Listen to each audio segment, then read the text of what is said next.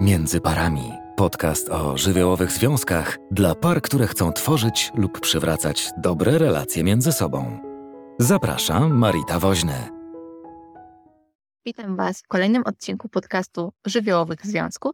Dzisiaj będziemy mówić o separacji, o zależności i niezależności od rodziców rodziny pokoleń.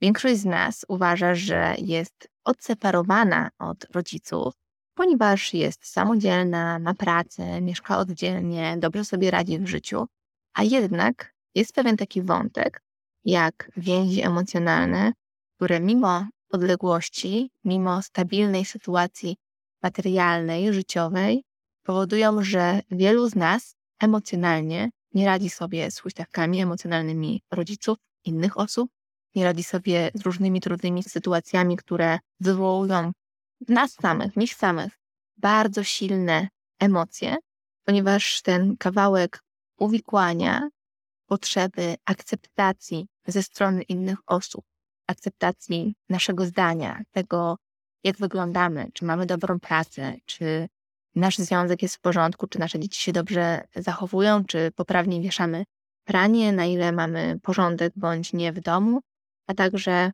na ile nasze wakacje świadczą e, o tym, jacy jesteśmy, co mamy, co posiadamy. To wszystko są te rzeczy, które mają nas definiować i są zależne od drugiego człowieka. Najczęściej jest to związane właśnie z tym, że jesteśmy bardzo zależni emocjonalnie od opinii innych osób, co często ma też podłoże właśnie w pierwszych relacjach naszego życia, a potem przekłada się to na pozostałe inne relacje, w tym związki. O systemach separacji, o autonomii mogłabym mówić bardzo, bardzo dużo w czasie studiów psychologicznych, e, szkoleń psychoterapeutycznych. Poświęca się temu bardzo dużo e, uwagi, zwłaszcza jeśli chodzi o terapię systemową. Natomiast w dzisiejszym podcaście chcę zająć się wycinkiem tego aspektu, taką bazą, fundamentem. Po pierwsze, dlatego, że to jest taka wisienka i domknięcie tematu, który jest związany innymi tematami, które w tym roku poruszaliśmy, takimi jak y, cały cykl bezpłatnych webinarów, jak się poskładać po trudnym dzieciństwie, które są dostępne na międzyparami.pl w zakładce prezenty i które powstały w ramach promocji mojego najnowszego e-booka Jak się poskładać po trudnym dzieciństwie i zbudować szczęśliwą relację, a także w związku z webinarami nadchodzącymi, które się y, teraz w grudniu pojawią, i dotyczą tego, jak wyznaczać granice w bliskich relacjach. Jeden z nich dotyczy relacji z rodzicami właśnie, a drugi dotyczy wyznaczania granic w związku. Natomiast e, w pakiecie tych webinarów będę opowiadała też o tym, jak radzić sobie e, w ogóle osobami trzecimi, e, które jakoś są intruzywne względem naszego związku, jak układać sobie relacje z teściami, jak się separować od rodziców, jak być autonomicznym i jak budować taki związek, z którym też i my będziemy opiekować się sami sobą, nie szukać tej opieki u drugiej osoby, w którym będziemy mogli powiedzieć, że coś chcę, że się decyduję, a nie muszę, powinnam coś zrobić, w którym będziemy dążyć do takiej sytuacji, gdzie każde partnerów będzie odpowiedzialne za siebie samego. Zapraszam. Zacznijmy może od samego początku, czyli od tego, jak tworzy się rodzina.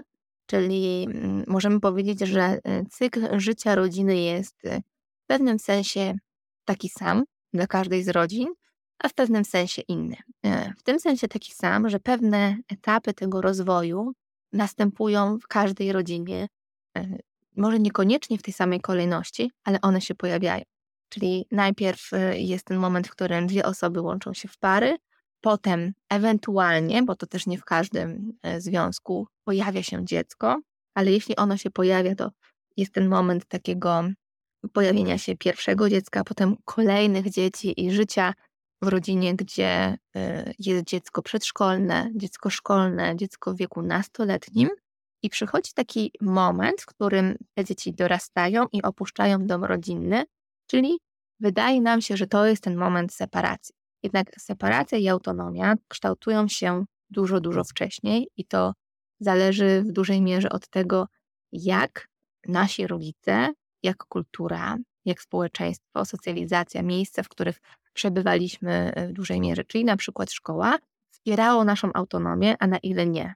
Dzieje się tam bardzo dużo emocji i można powiedzieć, że w tym momencie, kiedy dziecko opuszcza dom rodzinny, czyli na przykład wyjeżdża na studia, zdobywa jakąś pracę, wyprowadza się z domu, jest bardzo trudnym momentem, zarówno dla tego dziecka, jak i dla rodzica. Dla dziecka, e, dlatego że w zależności od tego, jak rodzic sobie z tym radzi, dziecko znosi jakby ten moment trudu tego rodzica, plus poza ekscytacją, która prawdopodobnie mu towarzyszy, jeśli to jest w miarę bezpieczne środowisko rodzinne, to też y, poczucie mm, pustki, czasem poczucie winy, zmartwienie o rodziców.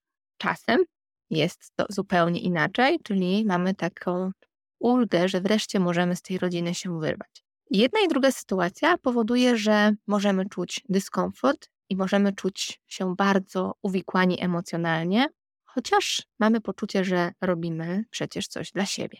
Dużo zależy też od tego, jaka jest postawa każdego z rodziców i ich wspólnie razem.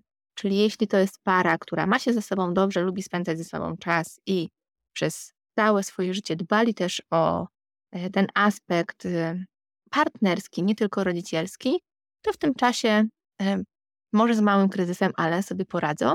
Natomiast jeśli raczej w swoim życiu byli rodzicami, a nie parą, to będzie im bardzo trudno też odnaleźć się w tej roli nowej, czyli zaczyna się podobny stan jak wtedy, kiedy na świat przyszły dzieci. Czyli oni z powrotem muszą nauczyć się być w diadzie, nauczyć się być ze sobą. Jeśli przez 20 albo więcej lat ich życie polegało na zaspokajaniu potrzeb dzieci spełniali się tylko w jednej roli, albo na przykład matka spełniała się tylko w roli matki i nie pełniła innych ról, albo one były drugorzędne, czy też ojciec spełniał się tylko w roli ojca. Rzadko w naszej kulturze się też zdarza, że to ojciec bardziej jest tym opiekunem y, głównym w domu, czyli zostaje na przykład po urodzeniu się dzieci w domu, y, wykonuje tą pracę domową, sprząta, gotuje, pierze, nie chodzi do pracy. To jest dużo rzadszy scenariusz, w związku z czym bardziej myśli się o takich separacjach od matki, ale tak naprawdę to się dzieje znowu w trójkącie. I oczywiście ich wspólna postawa, ich jakość związku wpływa na nas, ale też ich indywidualne e, podejście, radzenie sobie w tej sytuacji jest kluczowe, ponieważ będzie taki rodzic, który nie dokłada, ale też taki, który nie radzi sobie e, z tym stanem rzeczy i ingeruje w nasze życie. Ciężko mu, krótko mówiąc, żyć bez tego dziecka, w związku z czym zaczyna być takim helikopterem, który z lotu chce wszystko obserwować, co u dziecka się dzieje, mieć pełną kontrolę, ochraniać. Z drugiej strony też może być takim rodzicem, który wcale nie, nie wspiera, natomiast jest e, krytykujący, podważający y, wszystkie pierwsze decyzje życiowe, autonomiczne, który dokłada też tego trudu, czyli to może przyjąć dwie skrajności. Czyli to, co chcę powiedzieć, bardzo ważny jest aspekt separacji, nie na poziomie fizycznym, ale właśnie tym emocjonalnym oddzieleniu się od rodzica. Czyli co to znaczy? Czyli takiej umiejętności poradzenia sobie z emocjami, które przeżywają rodzice, w związku z tym, że my podejmujemy autonomiczne decyzje, inne niż oni by podjęli, takie, z którymi oni się nie zgadzają, albo umiejętność poradzenia sobie z tym, co się w nas dzieje, kiedy chcemy podjąć inną decyzję niż podjęliby nasi rodzice, ale z jakiegoś powodu jest nam trudno, bo siedzi tam w środku mnóstwo naszych lęków czy też przekonań i to tym trzeba się zajmować. To sprawia, że trudno jest nam użyć naszej złości do tego, żeby stać się autonomicznym, ponieważ my nie zajmujemy się tym, co leży u podstaw, ciężko nam się sprzeciwić rodzicowi, bo mamy poczucie, że bardzo dużo możemy utracić, a w konsekwencji ciężko jest nam się sprzeciwić, zezłościć, czyli powiedzieć na przykład o swoich potrzebach, o swoich emocjach, o tym, co my byśmy chcieli inaczej w naszym związku. Chociaż na początku jest cudownie i kolorowo, najczęściej przynajmniej, to jednak e, z czasem okazuje się, że ta druga osoba no, nie spełnia tych naszych nadziei, tęsknot i pragnień, które na początku nam się wydawało, że doskonale e, na nie odpowiada. Kiedy przychodzi ten moment rozczarowania po czasem kilku miesiącach, czasem kilku latach, a czasem kilkunastu latach, to para jest w ogromnym kryzysie.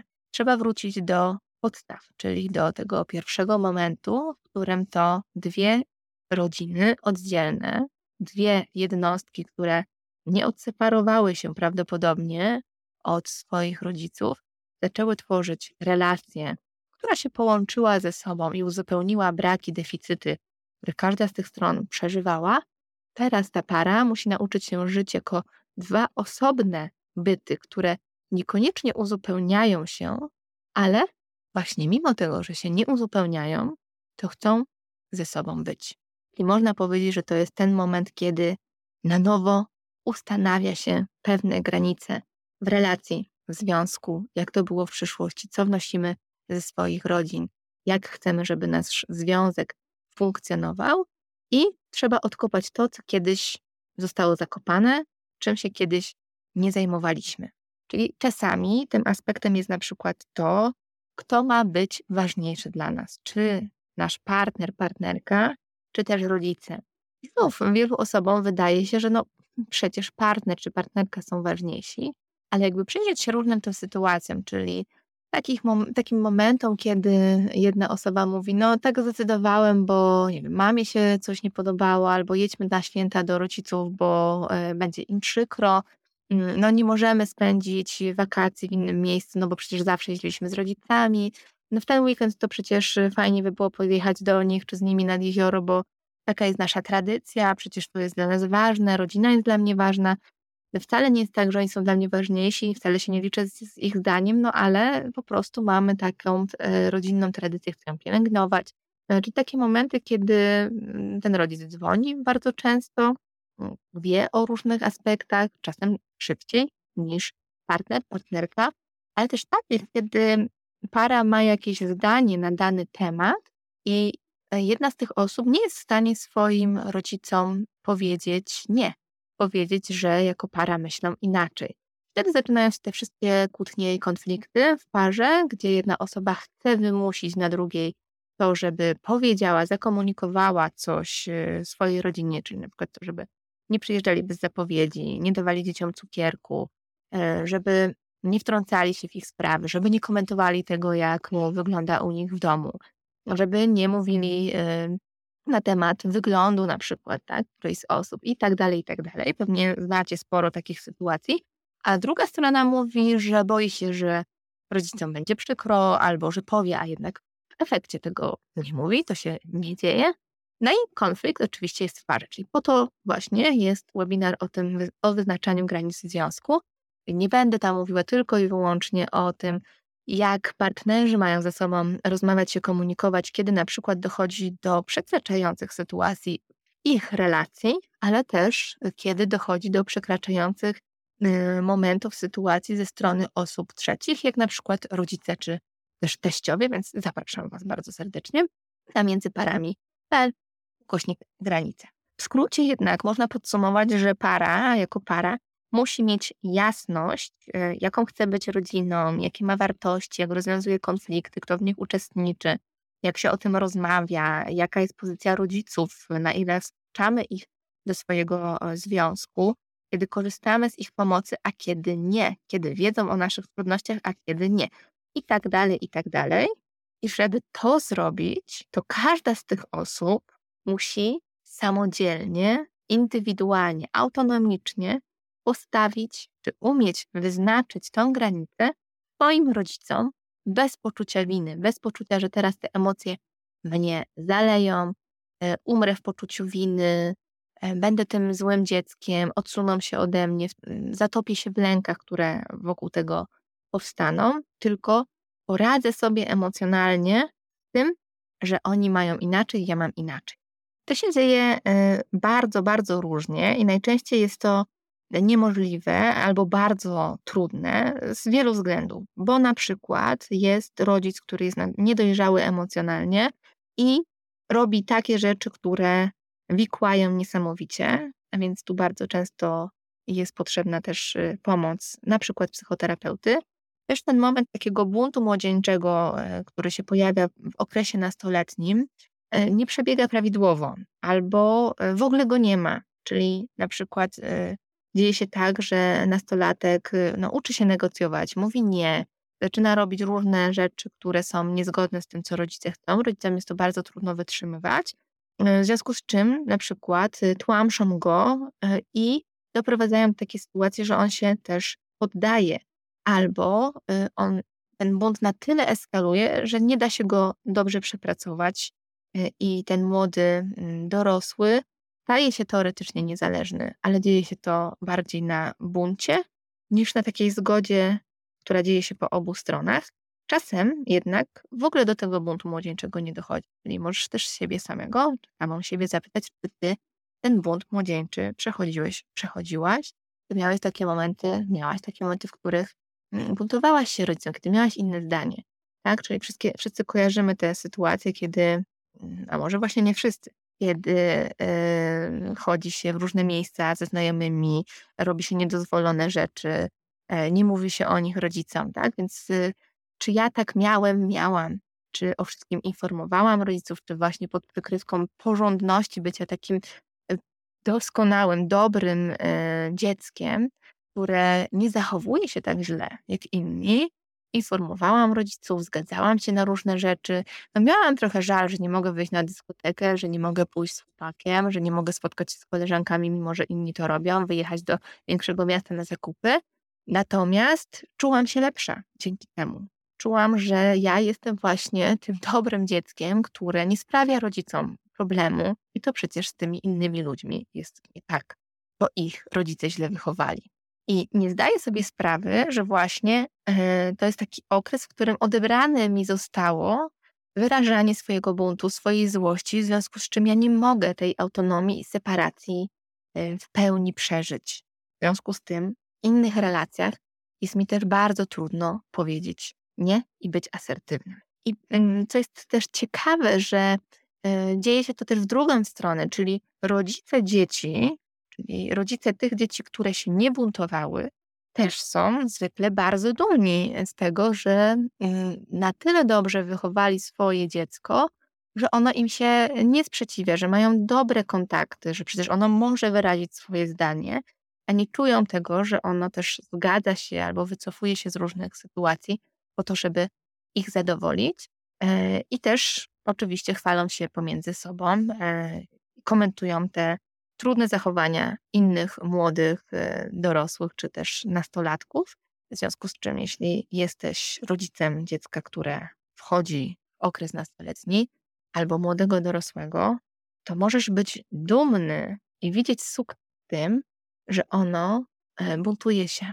I jeśli to jest trudny dla ciebie czas, to możesz też wziąć wsparcie, zadbać o siebie e, i przejść tą drogę ze specjalistą po to, żeby nie tylko sobie pomóc, ale też swojemu dziecku, żeby żyło mu się też lepiej później. I te mm, aspekty, e, o których wspominałam, też są związane z lojalnością. E, w terapii systemowej bardzo często e, przyglądamy się tym, jakie są lojalności i czy nie ma konfliktu lojalności między właśnie na przykład partnerem, partnerką, a rodzicami.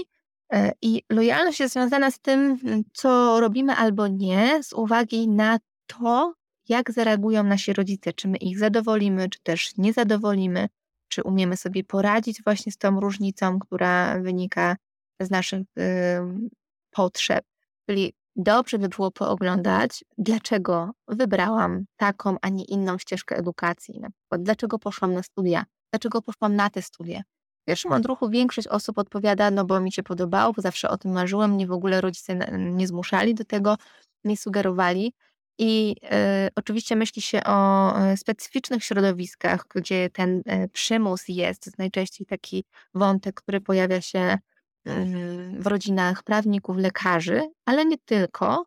Natomiast bardziej subtelny sposób dzieje się to w wielu, naprawdę w wielu rodzinach kiedy y, ktoś musi przejąć jakąś firmę rodzica, y, gospodarkę, kiedy nie może podjąć na przykład y, jakiejś szkoły, bo musi się zaopiekować rodzicem albo kimś innym z rodziny, bo jest takie oczekiwanie.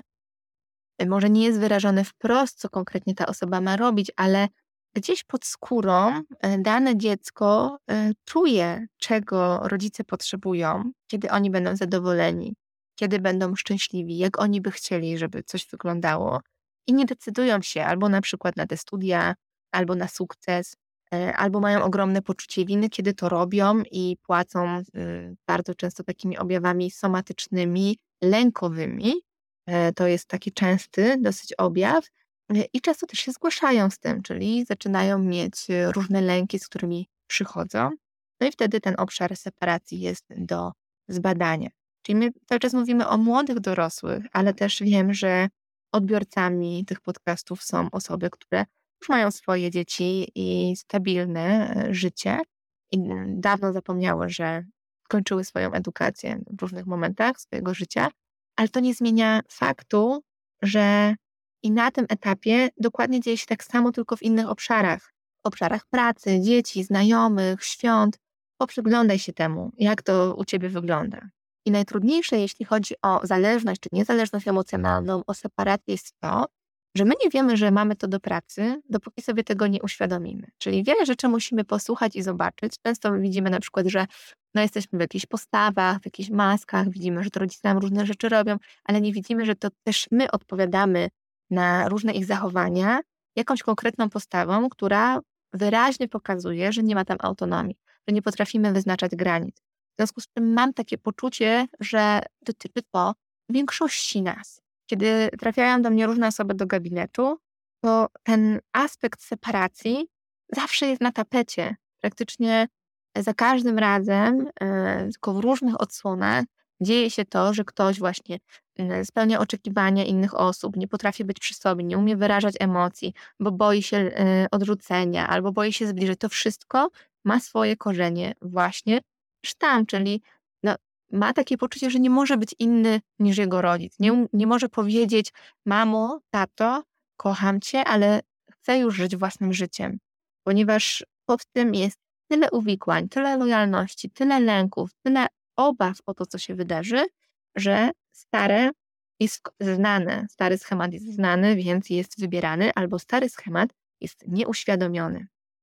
Czyli jeśli czujesz, że w relacjach, które tworzysz, dobro drugiego człowieka najczęściej jest ponad Twoje własne dobro, to prawdopodobnie e, właśnie masz trudność też i e, z byciem niezależnym emocjonalnie, od tych pierwszych, najważniejszych dla ciebie osób, czyli rodziców. Czyli ile jesteś w stanie oddać siebie, zrezygnować z siebie na rzecz drugiego człowieka. I oczywiście e, to wszystko wiąże się z ogromnym napięciem emocjonalnym, czyli e, jak ja mam zareagować w różnych sytuacjach. Co mam robić, kiedy mój rodzic chce, abym go e, wybawiała z różnych trudnych sytuacji? Co robić, kiedy czuję, że mam ogromną odpowiedzialność w związku z tym, że rodzic zachowuje się w dany sposób. Czuję, że muszę się nim opiekować. To jest takie bliskie współuzależnieniu i e, tutaj potrzebna jest pomoc też bardzo często specjalisty. Ale wtedy, kiedy czuję, że nie umiem mu odpowiedzieć, nie umiem się przeciwstawić, chociaż nie podoba mi się, albo w drugą stronę, moja postawa też jest tak obronna, że zaczynam też y, atakować, robić różne rzeczy, które też są krytyką, też są e, oskarżeniem.